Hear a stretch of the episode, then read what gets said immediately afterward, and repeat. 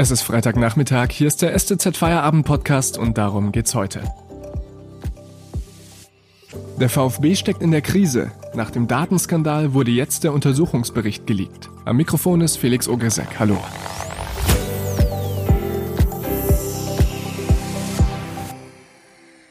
Der VfB durchlebt gerade turbulente Zeiten. Datenskandale, innere Machtkämpfe und jetzt ist VfB-Präsident Klaus Vogt auf die Staatsanwaltschaft zugegangen. Der Verdacht des Geheimnisverrats steht im Raum. Wie das alles zusammenhängt, erklärt uns jetzt Dirk Preis, Sportchef der Stuttgarter Zeitung. Hallo. Hallo, guten Tag.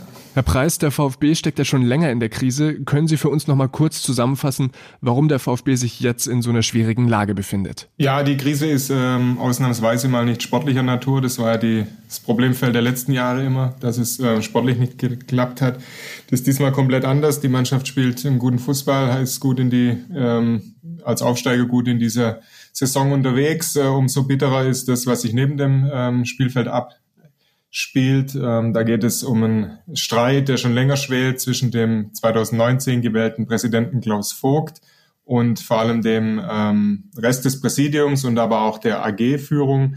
Äh, die hatten schon länger Probleme miteinander in der direkten Zusammenarbeit und jetzt ähm, hoch den Streit so richtig äh, eskalieren lassen, hat dann eine Veröffentlichung vor rund vier Monaten, äh, im Kicker war das, da ging es um eine Datenaffäre. Äh, das sind Mitgliederdaten nach außen gegeben worden im Zeitraum zwischen 2016 und 2018. Ähm, Klaus Vogt, der Präsident, hat da eine lückenlose Aufklärung versprochen und auch dann gleich eine externe Kanzlei äh, mit den Ermittlungen beauftragt.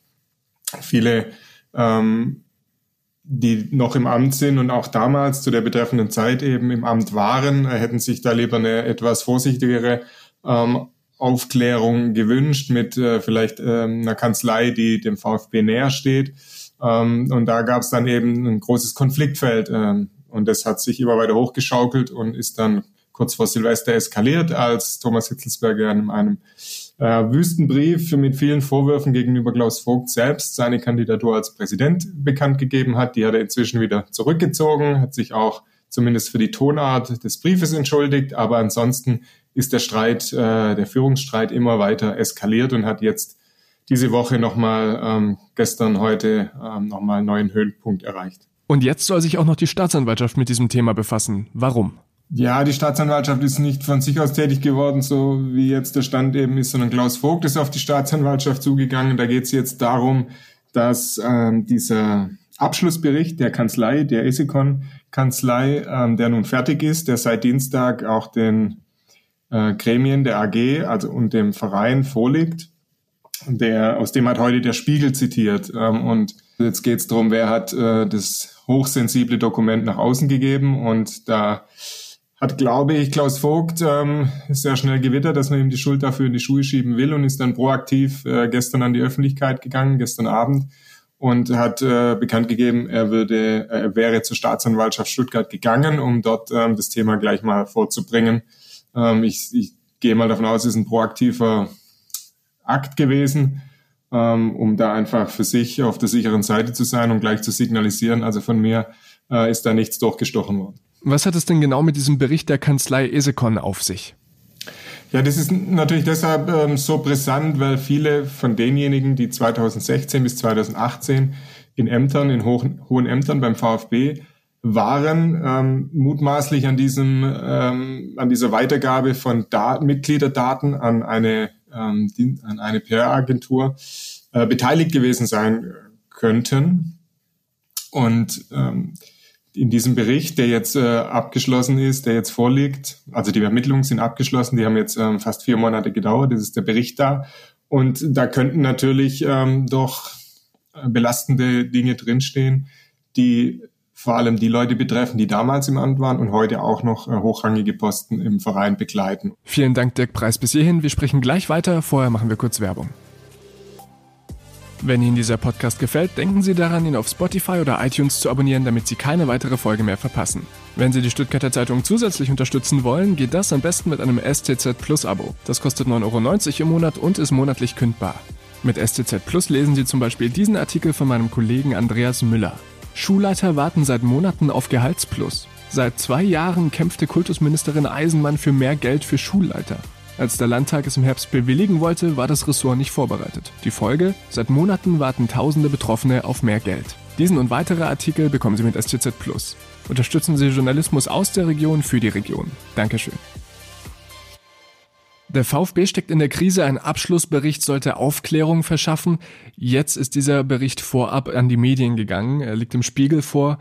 Herr Preis, was steht denn in diesem Bericht? Ja, im Großen und Ganzen hat sich vieles bestätigt, was auch schon ähm, in einem Zwischenbericht zu lesen war, der unserer Redaktion seinerzeit vorlag, aus dem wir zitieren konnten, ähm, den unsere Recherchen ähm, da ans Tageslicht gebracht haben. Ähm, und es hat sich nochmal bestätigt, dass eben einige derer, die 2016 bis 2018 verantwortlich waren beim VfB. Und es ist deshalb auch eine brisante Zeit, weil in dieser Zeit 2017 die Ausgliederung der Profiabteilung eben fällt. Und es war ein hochsensibles Thema, ein hoch umstrittenes Thema äh, mit, mit auch zwei, zwei Lagern, Befürworter dieser Ausgliederung, Gegner, erbitterte Gegner dieser Ausgliederung.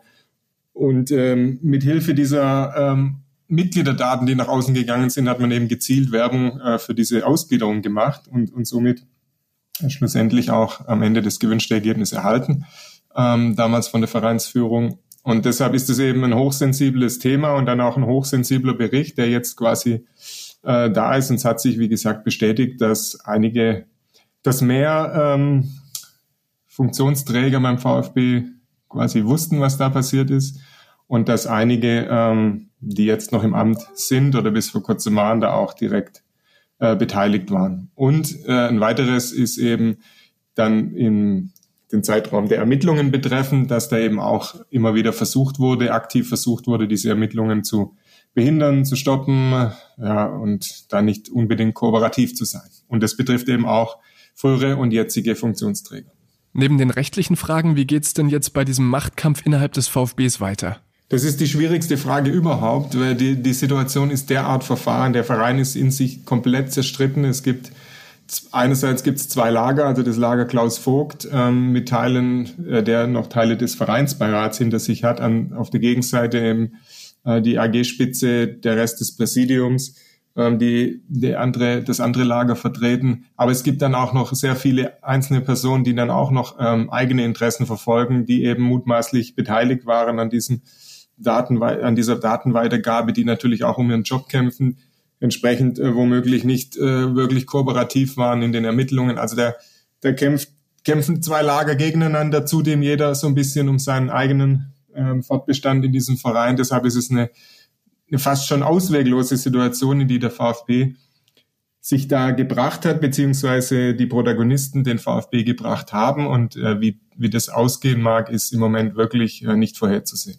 Sicher ist nur, dass es wirklich eine fast schon existenzbedrohende äh, Krise im Moment ist, die es so in der langen Geschichte des VfB Stuttgarts noch nie gab.